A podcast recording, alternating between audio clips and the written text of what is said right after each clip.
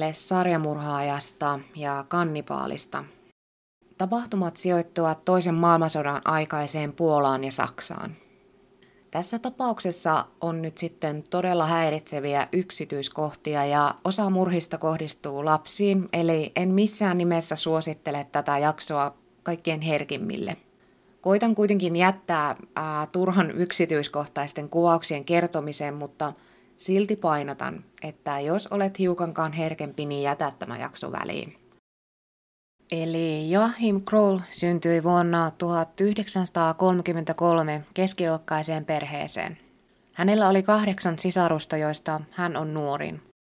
Perheen äiti toimii perinteisenä kotiäitinä ja isä on kaivostyöläinen.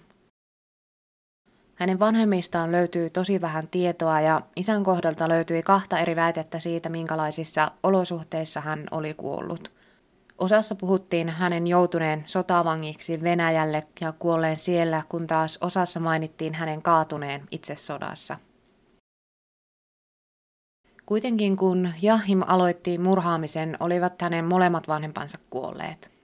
Häntä kiusataan paljon lapsuudessa jo sisarustensa toimesta ja syytä tähän arveltiin olleen hänen yökastelu ja se, että hän ei ollut ikäistensä mukaisella tasollaan älyllisesti.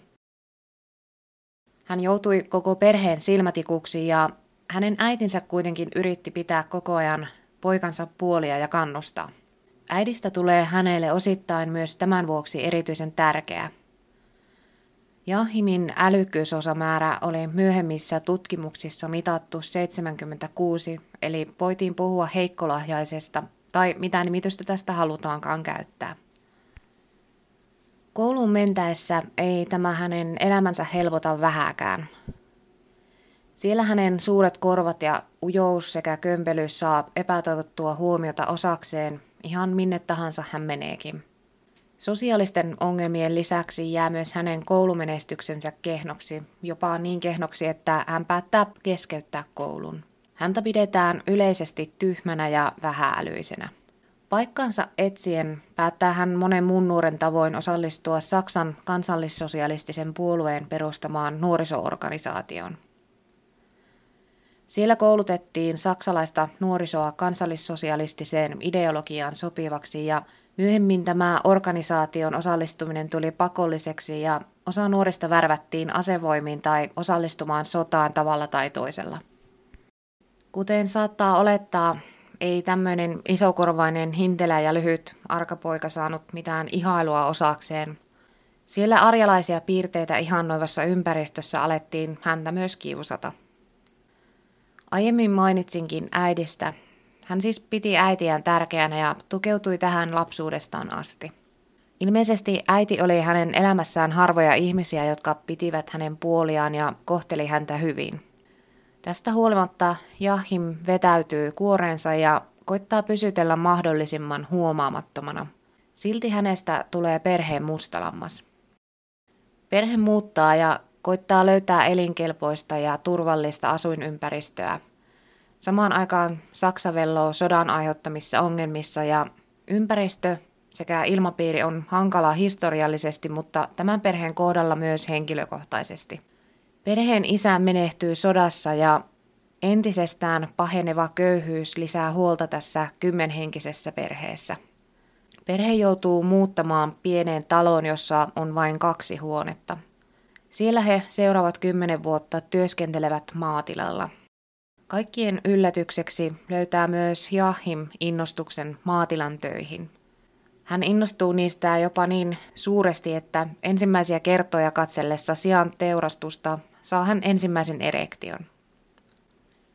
Myöhemmin hänen avautuessa etsiville näistä rikoksistaan mainitsi hän tuon teurastamossa työskentelemisen aiheuttaneen hänelle nipistyksiä mahanpohjaan ja seksuaalisen jännitteen kasvaneen sisällään.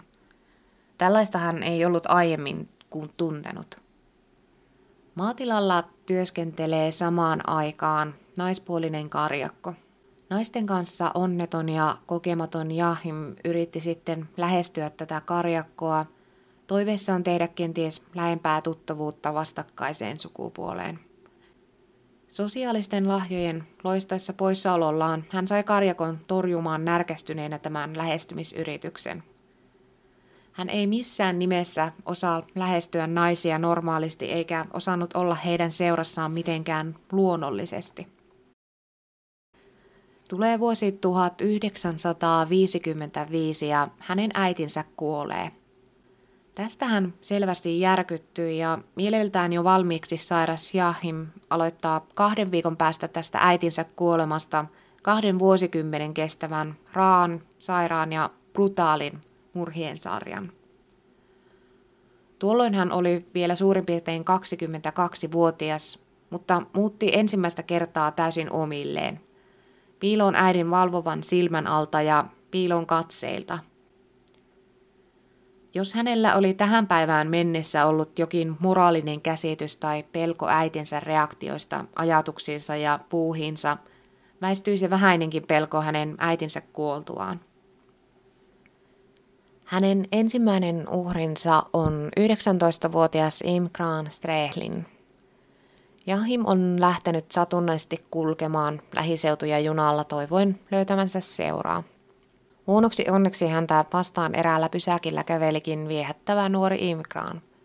Jahim myöhemmin osasi tarkoin kuvailla tätä nuorta tyttöä ja hän oli eritoten viehättynyt hänen vaaleista hiuksista ja muisti tarkoin hänen yllään olleen vihreän mekon. Hintelä ja täysin vaarattomalta kenties näyttänyt Jahim pyysi tyttöä lähtemään kanssaan kävelemään läheiseen puistoon. Tyttö suostui, mutta niin myös suostui useat muutkin pahaa aavistamattomat tytöt tulevaisuudessa.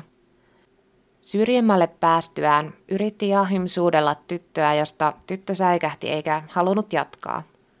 Tästä suuttuneena hän puukotti Imgraadia kaulaan ja viimeistelläkseen sen, mitä tuleman piti, kuristi hän tytön vielä kuoliaaksi.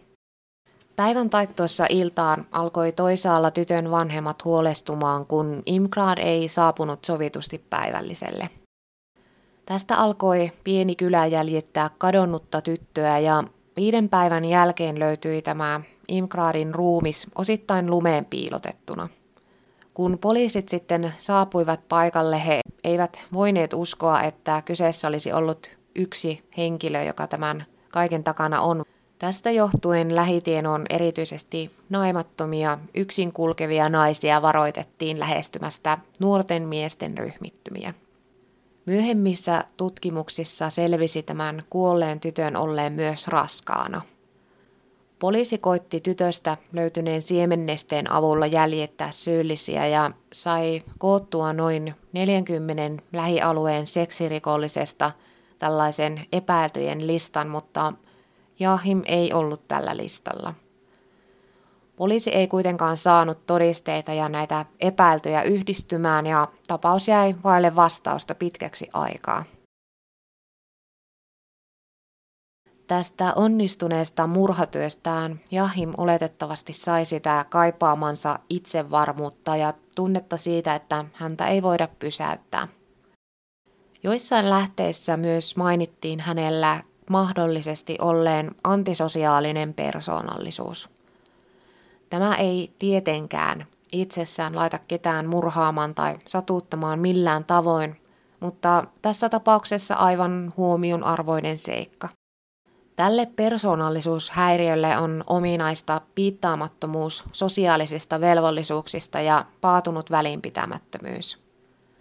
Epämiellyttävät kokemukset, kuten rangaistukset, eivät helposti muuta tällaista käyttäytymistä. Tässä esiintyy sopeutumattomuutta normeihin, vilpillisyyttä, impulsiivisuutta, piittaamattomuutta turvallisuudesta ja vastuuttomuutta – Tällainen henkilö ei välttämättä kadu niin kuin normaalit henkilöt katuvat. Meni muutama vuosi eikä hän tiedettävästi syyllistynyt muihin murhiin. Asuinalueellaan hänestä pidettiin ja häntä kuvailtiin niin sanotusti harmittomaksi kaveriksi. Erässä lähteessä hänellä kerrottiin olleen suuri nukkekokoelma ja hän kuulemma rakasti lähialueen lapsia ja lapset pitivät hassusta sedästä ja Vanhemmat täysin tietämättöminä antoivat lastensa kulkea ihastelemassa Jahim Sedän nukkekokoelmaa, välillä saaden häneltä myös makeisia. Nykyään tiedetään hänen käyttäneen näitä nukkeja seksuaalisten fantasioiden toteuttamiseen. Hän myös harjoitteli kuristamista. Hän osti itselleen myös puhallettavia naisfiguureja, joihin hän uppoutui iltaisin tyydyttämään näitä sairaita halujaan. 1959 löytyy 12-vuotias tyttö raiskattuna ja kuristettuna samoilta seuduilta. Tämän jälkeen hän samaa kaavaa toistaen käy kodittoman nuoren 24-vuotiaan naisen kimppuun. Tyttö pääsee kuitenkin irti hänen otteestaan ja pakenee. Myöhemmin Jahim pystyttiin osoittamaan syylliseksi tähänkin hyökkäykseen. Hänen tielleen edellisen uhrin tavoin sattuu sitten 24-vuotias Clara Frieda, tismalleen samoilla seudoilla taas kuin aikaisempikin uhri oli liikkunut. Myöhemmissä kuulusteluissa hän muisteli tarttuneensa Claraa kädestä ja tyttö oli alkanut vastustella häntä. Tämän seurauksena he olivat vierineet jonkin sortin kumparetta alaspäin ja hän oli päätynyt jälleen kuristamaan tytön kuoliaaksi. Tämän jälkeen hän raiskasi tämän ja tässä vaiheessa hän tiedettävästi kokeili ensimmäisen kerran paloitella ruumista kannibalistisin tarkoitusperin. Hän otti palan mukaansa, kääri sen liinaan ja vei kotiin. Tapaus sai yllättävän käänteen poliisin pidättäessä todennäköisin syin epäiltynä paikallisen mekaanikon Heinrich Aatsin. He vakaasti uskoivat tämän syyllistyneen tähän lähitienoon seksuaalirikokseen ja nimenomaiseen murhaan. Lähteissä ei sen tarkemmin eritelty, mikä sai poliisit uskomaan hänen olevan syyllinen tähän Klaran kuolemaan, mutta ehkä hän oli syyllistynyt johonkin muihin rikoksiin ja poliiseilla toivottavasti oli jokin syy vangita hänet myös tästä tapauksesta. Henrik hirttäytyi sellissään ennen tulevaa oikeudenkäyntiä ja ihmiset uskoivat tämän olevan selvä todiste hänen syyllisyydestään. Ei mennyt kauaakaan, kun Jahim murhasi 16-vuotiaan tytön samoin metodein, jotka hän oli havainnut toimiviksi tähänkin asti. Tyttö nimeltä Manuela Knat löydettiin läheisestä metsästä raiskattuna ja hänestäkin oltiin leikattu paloja vatsasta ja pakaroista. Seitsemän kuukautta myöhemmin poliisiasemalle asteli mielenterveysongelmainen Otto Horst. Hän tunnusti murhanneensa Manuelan. Hän sai tästä tuomion ja syytä tälle väärälle tunnustukselle voitane vain arvailla. Tässä vaiheessa Jahin päättää syystä tai toisesta muuttaa. On kulunut viimeisimmästä tiedossa olevasta murhasta noin kolmisen vuotta, kun hän päättää jälleen julmalla tavalla viattoman sivullisen elämän. 1962 löytyy kesäkuun neljäntenä päivänä Monika Tafelin 12-vuotiaan tytön ruumis raiskattuna ja kuristettuna. Tästäkin murhasta pidätetään jälleen sivullinen mies. 34-vuotias pedofiili Water. Hänet kuitenkin myöhemmin pystyttiin sulkemaan pois tästä murhasta, mutta tässä vaiheessa oli vahinko jo käynyt ja hänen ennestään huono maineensa oltiin tuhrittu pienessä kylässä. Hän päätti päivänsä hirttäytymällä lähimetsän puuhun. Uhreiksi päätyivät myös 12-vuotias Barbara sekä Petra. Toiselta tytöistä oli Jahimin mukaan lähtenyt kokonainen käsi. Häntä ei tuntunut pidättelevän enää mikään eikä hän missään vaiheessa oikein hakenut mitään apua itselleen eikä osoittanut minkäänlaista myötätuntoa tai katumusta. Elokuun 22. 1965 Herman ja hänen tyttöystävänsä Marion lemmiskelivät autossaan hämäräisellä ja syrjäisellä alueella. Alue oli tunnettu siitä, että sinne saattoi ajaa pariskuntia suoraan muiden katseilta. Tämän paikan tiesi myös Jahim ja hän piti ihmisten salakatselusta. Tämä ilta ei jäänyt hänen kohdallaan kuitenkaan pelkkiin katseisiin. Pusikossa hän aikansa tirkistellen huomasi pariskunnan miehen nousevan autosta – ei aikaakaan, kun Jahin päätti iskeä ja hän iski nuorta miestä kokemuksen tuomalla itsevarmuudella niin kovaa, että uhri menehtyi. Seuraavaksi hänen huomio kiinnittyi kauhistuneeseen uhrin tyttöystävään Marioniin. Marion yritti kauhun vallatessa hypätä kuskin penkille ja onnistui muutaman kerran painamaan auton äänitorvea. Sattumalta lähistöllä ollut pariskunta kuuli tämän äänen ja Joachim juoksi pois. Pariskunnan saapuessa tapaturmapaikalle oli nuori mies jo menehtynyt, vierellään hysteerinen tyttöystävä. Vuotta myöhemmin hän murhasi kuristamalla myös 20-vuotiaan Ursulan ja 5-vuotiaan Ilonan. Näitä tapauksia aikajanoineen selvittäessä ja tutkiessa en voi lakata ihmettelemästä sitä, että miten tämä kaikki on päässyt käymään. Kuinka on ollut mahdollista kerta toisensa jälkeen selviytyä jäämättä kiinni? Yhtenä syynä näen tässä tapauksessa sen, että hänen normaalit ihmiskontaktinsa ovat olleet hyvin pienet eikä kukaan sinällään oikeasti tuntenut häntä. Kenellekään ei voinut tulla mieleen näiden rikosten tultua ilmi tai ennen sitä, että syyllinen voisi olla tämä harmiton vähän hölmösetä tai että hänessä ylipäätään olisi yhtään mitään todella epäilyttävää. Hän kärsi koko ikänsä ulkonäöstään ja sosiaalisesta kömpelyydestään. Se kuitenkin oli asia, joka osoittautui hyödylliseksi ominaisuudeksi, kun hän lähestyi lapsia tai muita uhreja mykistävää ja saa miettimään asiaa useilta näkökulmilta. Heinäkuun 12. päivänä 1969 hänen uhrikseen joutuu 61-vuotias nainen. Hänen hän törmää aivan kuten muihinkin ja kesken jutustelun löi hän naista kuristi ja raiskasi. Samoin käy 13-vuotiaalle Jutalle ja Kaarinille – Heidät kuristettiin ja raiskattiin myös. Tulee vuosi 1976. On helteinen heinäkuun kolmas. Viisivuotias pieni tyttö Marion leikkii läheisellä leikkipaikalla piha-alueellaan. Vanhempien tullessa tarkastamaan tilannetta ei tyttöä näkynyt missään ja huoli kasvoi välittömästi. Pian tieto pikkutytön katoamisesta levisi ympäriinsä ja ihmiset aloittivat omatoimiset etsinnät ja poliisit kiersivät ovelta ovelle kysymässä näköhavaintoja. Tällöin Joachim asui talossa, jossa hänellä oli yhteinen WC naapurinsa Oskarin kanssa. Oskar oli törmännyt Joachimin ja sai kehoituksen tältä olla käyttämättä yläkerran WCtä. Oskarin luonnollisesti kysyessään syytä tälle oli hän vastannut, että sinne on jäänyt teurastetusta kanista jäänteitä.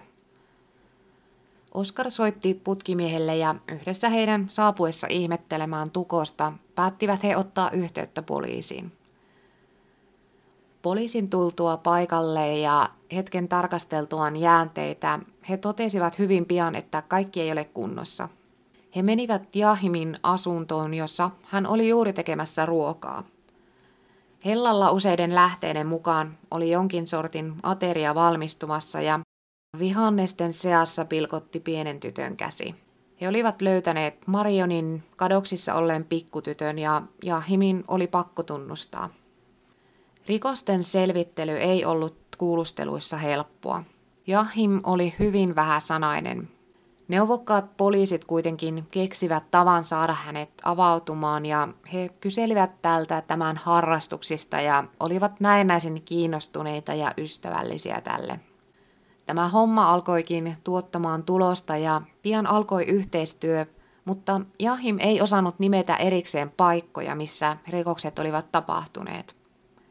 Tämä liittynee heikkoon älykkyyteensä, joten Tutkijat kuljettivat häntä tiedettyjen rikosten paikoille. Oikeille tapahtumapaikoille päästyään muisti Jahim hyvinkin tarkasti tapahtumat ja ympäristön yksityiskohtineen. Näin alkoi murhien selvittely.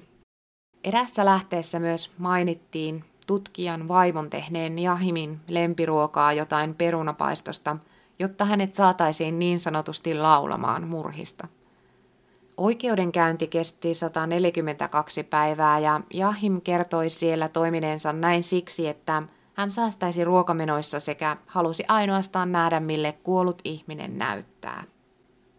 Tässä vaiheessa hän uskoi vielä, että hänen sairaat halunsa saataisiin leikkauksella tai lääkityksellä kuriin ja hänet voitaisiin laskea vapauteen. Huhtikuussa 1982 hänet tuomittiin elinkautiseen. Näihin tapahtuma-aikoihin ei sarjamurhaajia osattu vielä profiloida, mutta näille on nykyään olemassa erilaisia profiileja tekotavan, paikan ja muiden erilaisten yksityiskohtien mukaan. Mielestäni hän sopii erityisen hyvin tällaiseen epäjärjestelmälliseen sarjamurhaajan kuvaukseen. Älykkyysosamäärä hänellä oli alhainen ja hän ei sinällänsä pyrkinyt peittelemään ruumiita tai tehnyt mitään erikoisjärjestelyjä murhan toteuttamiseen. Taustalla oli hallitseva sukulainen, joka hänen tapauksessaan oli äiti. Hyökkää impulsiivisesti ja on epäsosiaalinen. Kyseessä on siis yksi Saksan tunnetuimmista sarjamurhaajista ja tämä tarina kokonaisuudessaan on poikkeuksellinen raakuuden takia ja myös siksi, että Jahimhan ei millään mitattavilla osa-alueilla ollut fiksu, mutta silti onnistui jatkamaan näitä touhuja kaksi vuosikymmentä, jäämättä kiinni tai joutumatta edes epäilyksi. Tässä oli tämä jakso tältä erää ja voin oikeastaan luvata teille kuin myös itselleni, että en tule käsittelemään näitä sarjamurhaajia enää, ainakaan vähän aikaa. Ja erityiskiitos kaikille, jotka jaksoi kuunnella tämän jakson loppuun, sekä niille, jotka on ruvenneet seuraamaan täällä tai Instassa tai missä tahansa muualla. Kiitos paljon.